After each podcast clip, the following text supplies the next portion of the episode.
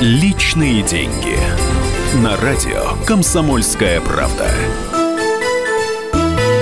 Ну что же, мы продолжаем наш эфир. Это прямой эфир на радио «Комсомольская правда». Это программа «Личные деньги». И у нас э, сегодня в студии Александр Владимирович Бузгалин, директор Института социоэкономики Московского финансово-юридического университета, профессор. И у нас есть для вас э, темы для обсуждения. Мы вам напоминаем наши контакты 8 800 200 ровно 9702 и 8 967 200 ровно 9702. Здравствуйте. Здравствуйте. Хором. Рассказали мы, да, дуэтом с Екатериной. Я очень рад, как всегда, быть в эфире в среду в это время. И говорить не столько даже о личных деньгах, поскольку считать деньги в чужом кармане говорят неприлично, сколько о том, откуда они берутся, почему от них их очень много, у других совсем немного. Мы эти темы не раз обсуждали в эфире с Екатериной. Э, почему так устроена э, наша с вами жизнь, когда люди перед Новым годом начинают задумываться о трудности больших покупок. Я экономист экономист. Экономистам положено приводить некоторые цифры и данные, я обязательно об этом сейчас скажу. Ну и мне хотелось бы, наконец, поднять ту тему, о которой нас э, не раз просили радиослушатели, обращаясь к нам с вопросом, а как защищать свои интересы. Э, каждый сам за себя, один бог за всех, или есть какие-то другие альтернативы? Можно ли что-то сделать совместно для того, чтобы в нашей стране отстоять нашу честь, наши деньги, нашу интересную работу на предприятии или в школе, в доме, где мы живем, и где с нас требуют деньги на то, на все, на пятое, на десятое, в школе, где с нас требуют поборы, э, опять-таки на то, на все, на пятое, на десятое, не всегда понятно, на что именно, и так далее везде.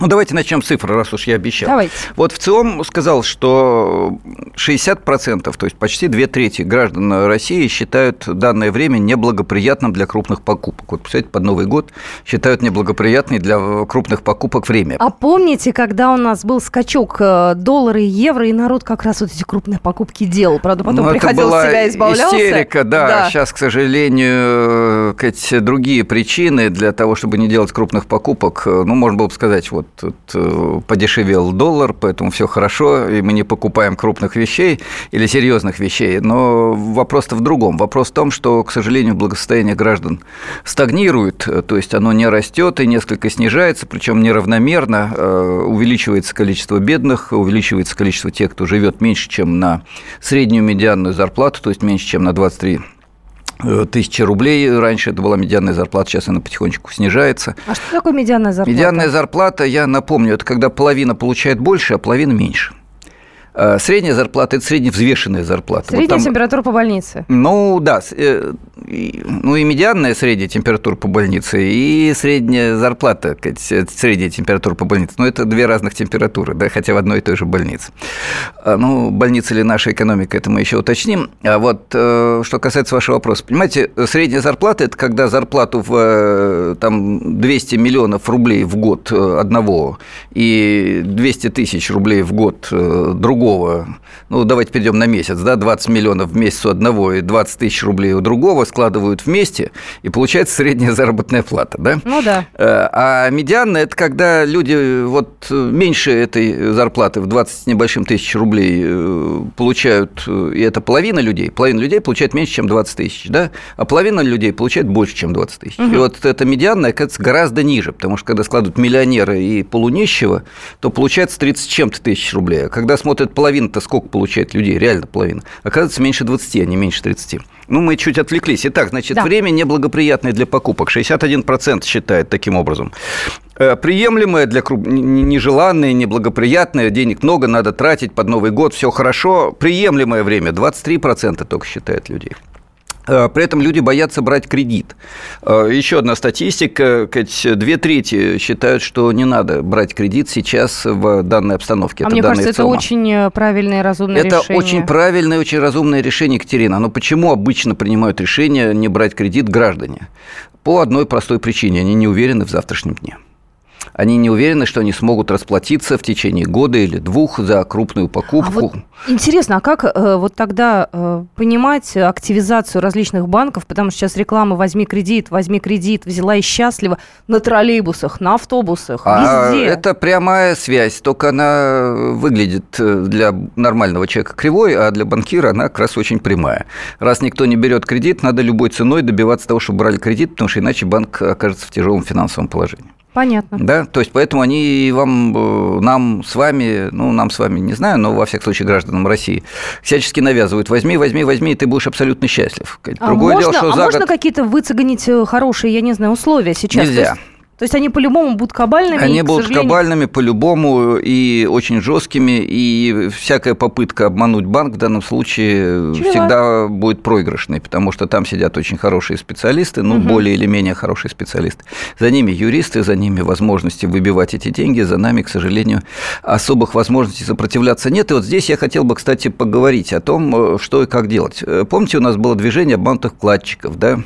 У нас э, существуют проблемы, когда Э, отбирают общественную территорию и вместо детского скверика, э, детской площадки строят э, в рамках уплотнительной застройки еще один дом или какой-нибудь офис, когда вместо пространства для игры появляется гараж. Это одна проблема. Да, вторая проблема, когда перестают выплачивать заработную плату. Ну, сейчас это временно перестало быть очень больной темой, но каждый год несколько раз появляются появляется в массовом масштабе вот этот феномен невыплаты заработной платы.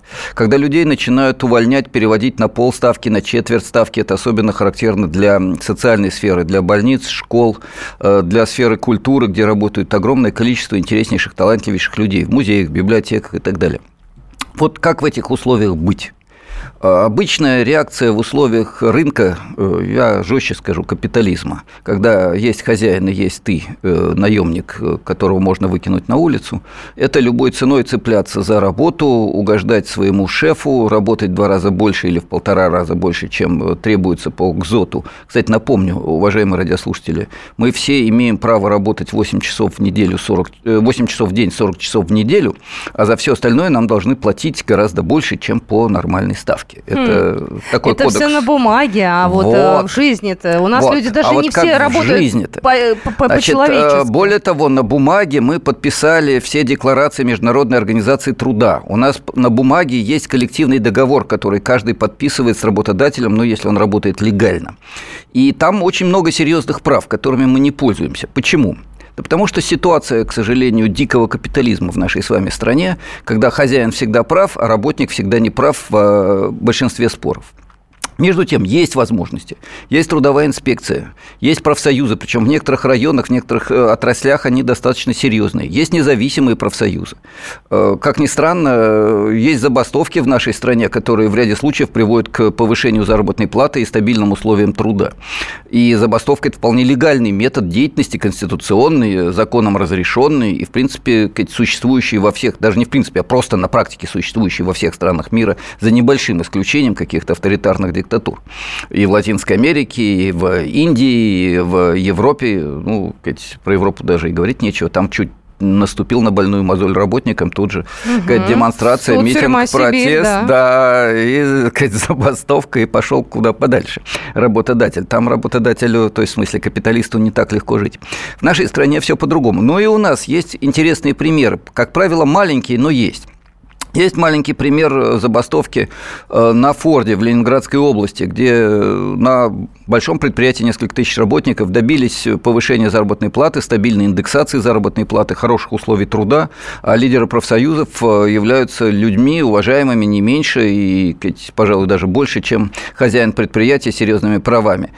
Есть примеры, когда создаются интереснейшие проекты в микрорайонах. Есть проекты, когда родители объединяются и всерьез контролируют деятельность школы э, и тех денег, которые туда идут легально или нелегально на то, чтобы, я не знаю, ремонт сделать или кому-то взятку дать. Вот есть масса таких интересных примеров, и давайте мы э, после перерыва зададим вопрос нашим радиослушателям. А пытались ли вы что-то делать вместе для защиты интересов, или каждый должен выживать в одиночку в нашей стране? Мне кажется, на этот вопрос любой может ответить. Да или нет? Вместе или в одиночку? Вы лично что-то делаете вместе с своими соседями, с с, не знаю, родителями, с которыми ваши дети учатся, со своими коллегами. Опять же, если не выплачивают вам зарплату, собрались всем коллективом, пошли к начальнику вместе. Вместе или просто объявили сказать, э, итальянскую забастовку. Это, Это работа как? по правилам. Расскажем после перерыва. Номер, да, нашего телефона 8 800 200 ровно 9702 и номер нашего WhatsApp 8 967 200 ровно 9702. Это программа «Личные деньги». Будьте с нами. Личные деньги на радио «Комсомольская правда». Радио «Комсомольская правда».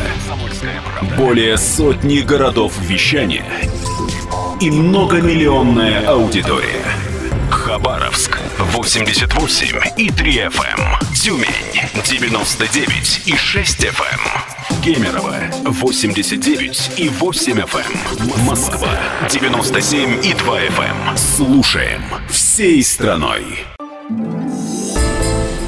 Личные деньги. На радио «Комсомольская правда». Итак, мы продолжаем программу «Личные деньги». Еще раз хочу напомнить, э, что в студии со мной Александр Владимирович Бузгалин, директор Института социоэкономики Московского финансово-юридического университета, профессор Екатерина Шевцова. Это я и наш контакт 8 800 200 ровно 9702. Э, вы можете звонить и нам делиться своими ощущениями, мыслями вместе или поодиночке. Да, мы закончили наш эфир, э, напомню, э, вопросом о том, каждый сам за себя должен любой ценой выцарапывать эти самые личные деньги для того, чтобы нормально жить, или можно что-то делать вместе для того, чтобы стабильно получать достойную заработную плату, для того, чтобы понимать, куда мы тратим деньги, если мы их тратим на общественные дела. Ну, например, когда в школе собираются родители денежки, да, для того, чтобы вместе решать проблемы дома, в котором мы живем. Э, вот можно ли это делать вместе и как это бывает? Я напомню, что причиной э, или, скорее, наверное, поводом для этого разговора стали данные ВЦИОМа, по которым э, треть э, людей только считает возможным осуществлять крупные покупки, даже меньше 20%, а две трети считают, что крупные покупки осуществлять не надо. Э, более двух третей считают, что не надо брать кредиты, потому что неизвестно, как их отдавать. Ситуация неблагоприятная, тяжелая на самом деле сохраняется в стране. И это вопрос почему? Вопрос почему – это вопрос не о личных деньгах, это скорее вопрос о деньгах государственного бюджета, вопрос о деньгах деньгах олигархов и деньгах нас с вами, как граждан страны, но и это вопрос о личных деньгах, потому что каждый из нас получает или не получает вовремя заработную плату, получает ее в конвертике или получает ее официально, и каждый из нас – это человек, который может потерять работу, это человек, которого могут Э, перевести на полставки, э, лишить возможности получить конвертик, о котором вроде бы как договорились. И здесь можно бороться э, совместно. Я напомню, у каждого работодателя и работника должен быть трудовой договор, коллективный договор, по которому мы, работники, договариваемся с хозяином о том, как и на каких условиях мы работаем не худо хотя бы просто понять, есть ли он. Второе, если мы получаем заработную плату в конвертике, это означает, что в любой момент нам этот конвертик могут не дать, или дать половинку, или дать четвертинку, или пообещать, что дадут через полгода, может быть, когда-нибудь.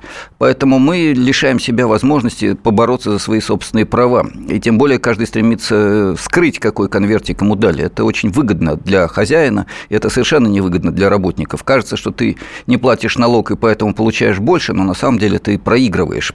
Э, вот это все э, уроки, да, это все проблемы, это все вопросы, и мы адресовали радиослушателям наш вопрос. А как вы считаете, каждый сам за себя или можно что-то делать вместе? И, похоже, у нас есть звонки. Да, да, да, да. Здравствуйте, Валерий, говорите, пожалуйста. Здравствуйте.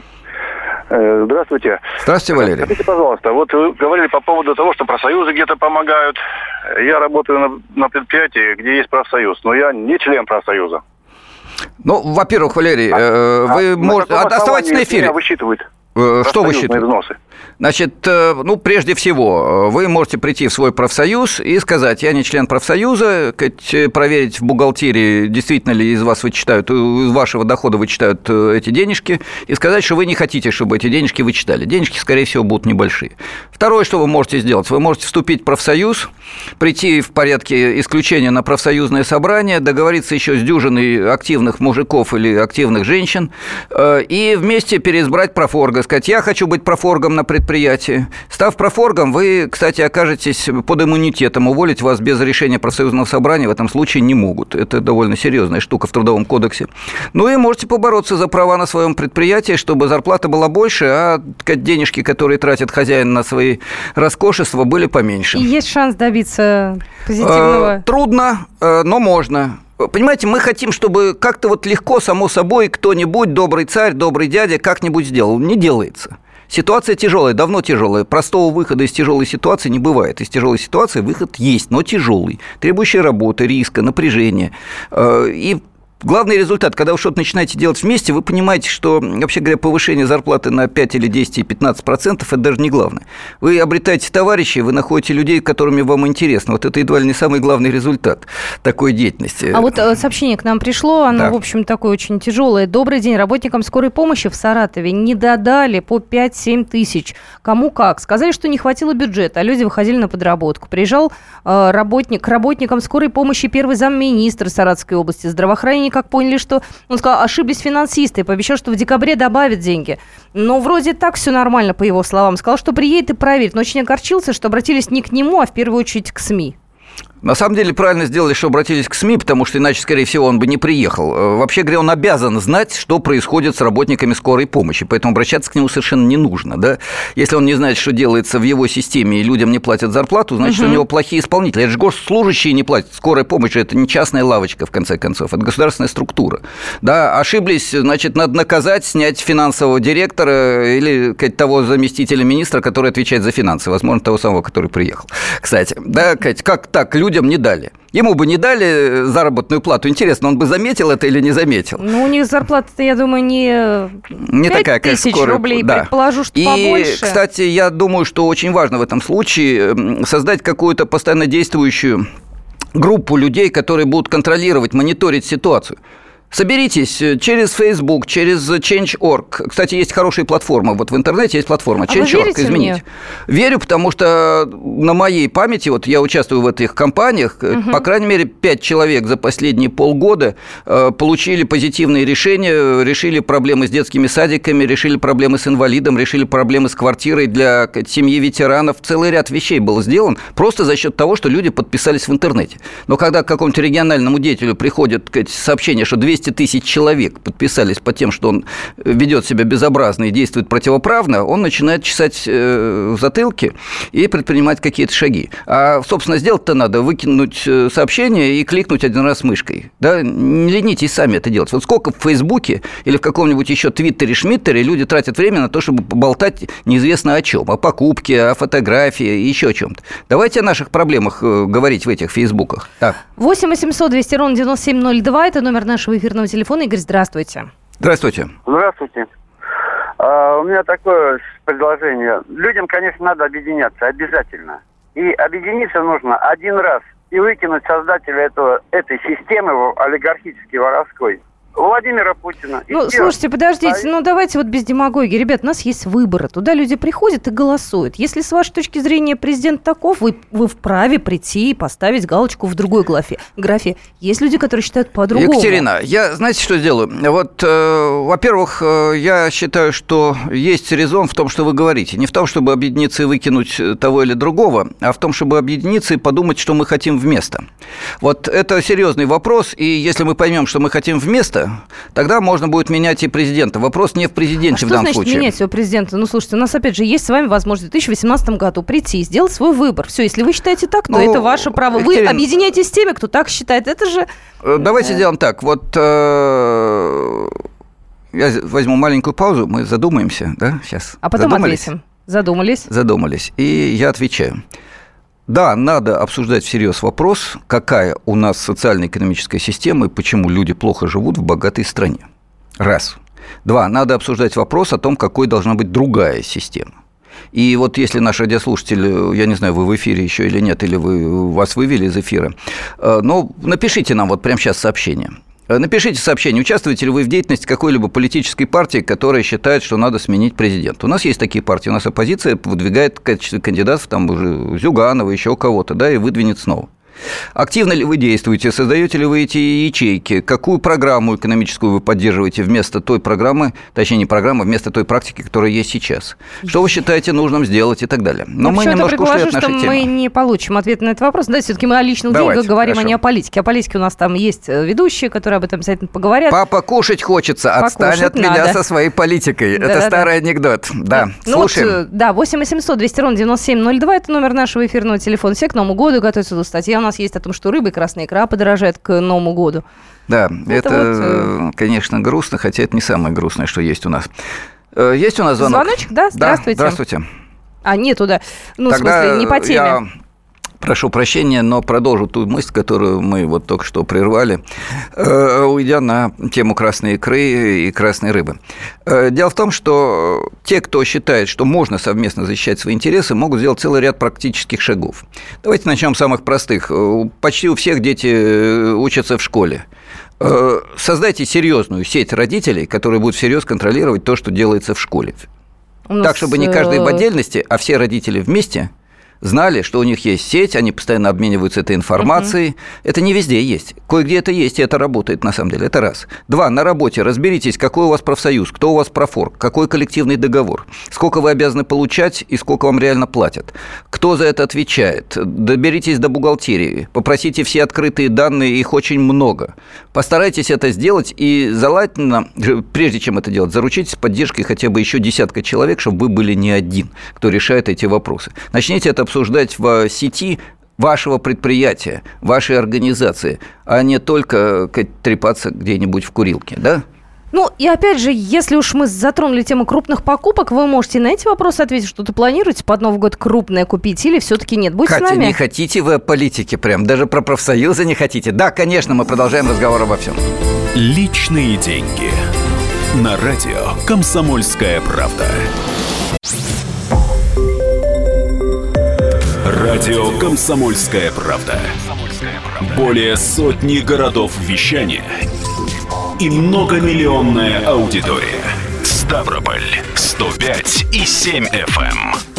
Севастополь 107 и 7 FM. Эм. Калининград 107 и 2 FM. Эм. Москва 97 и 2 FM. Слушаем всей страной. Личные деньги. На радио «Комсомольская правда». Продолжается программа «Личные деньги». Так, еще раз напоминаю, на студии Александр Владимирович Бузгалин, директор Института социоэкономики Московского финансово-юридического университета, профессор, я Екатерина Шевцова, и мы говорим сейчас о личных деньгах. Все-таки у нас Новый год на носу. А зарплату надо получить э, вовремя. Да, и куда-то ее потратить. И да. мы в этой связи говорили о двух вещах. Мы напомнили, что ситуация, к сожалению, не слишком благоприятная. Люди говорят о том, что крупные покупки делать трудно и маловероятно. Это две трети так считают, что кредиты брать не стоит, потому что неизвестно, как будут платить заработную плату. Более двух третей так считают.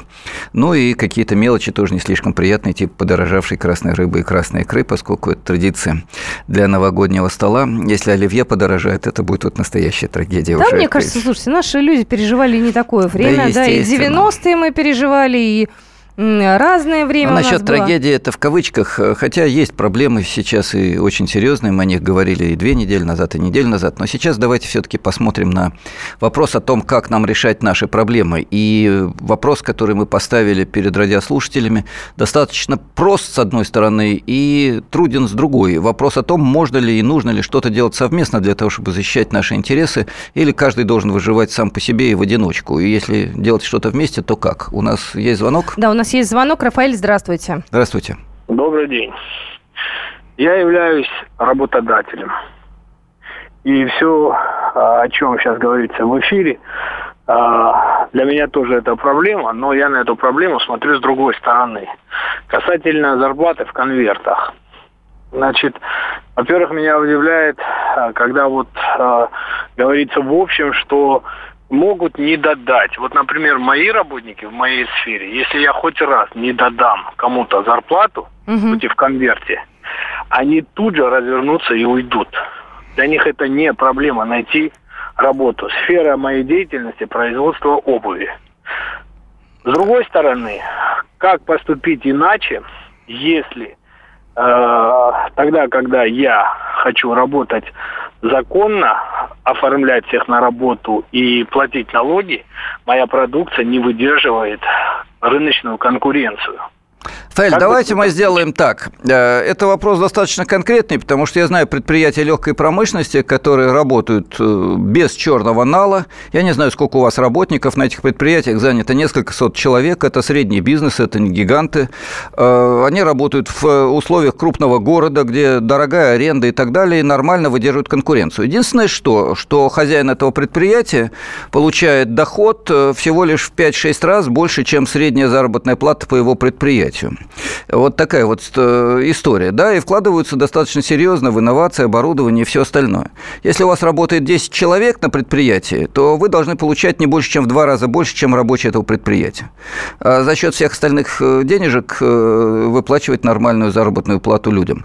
Ну, и это, Кать, непростой вопрос, хотя, Кать, вопрос важный. Почему непростой, почему важный? Да прежде всего потому, что действительно у нас сегодня малый бизнес, вот реальный малый бизнес, производящий продукцию, башмаки, одежду, услуги, услуги много нужных угу. таких вещей. Действительно, производственный малый бизнес поставлен действительно в очень тяжелые условия. Тут я с вами согласен. И это отдельная тема, которую мы можем и должны обсудить. Более того, у меня, наверное, появится возможность пригласить таких реальных бизнесменов, которые смогут рассказать, как у них обстоят дела, почему ничего не получается или получается, и каким образом, и надо ли платить в конвертике. Ну а что касается э, выплаты и того, что вы хорошо все платите и уйдут в другую сферу, э, у вас так, а на многих предприятиях, ну, совсем не так, особенно в моногородах, особенно в тех городах, где Э, люди э, по-настоящему страдают от безработицы. Это касается в том числе бюджетной сферы и частного бизнеса. Так что здесь ситуация далеко не очевидна.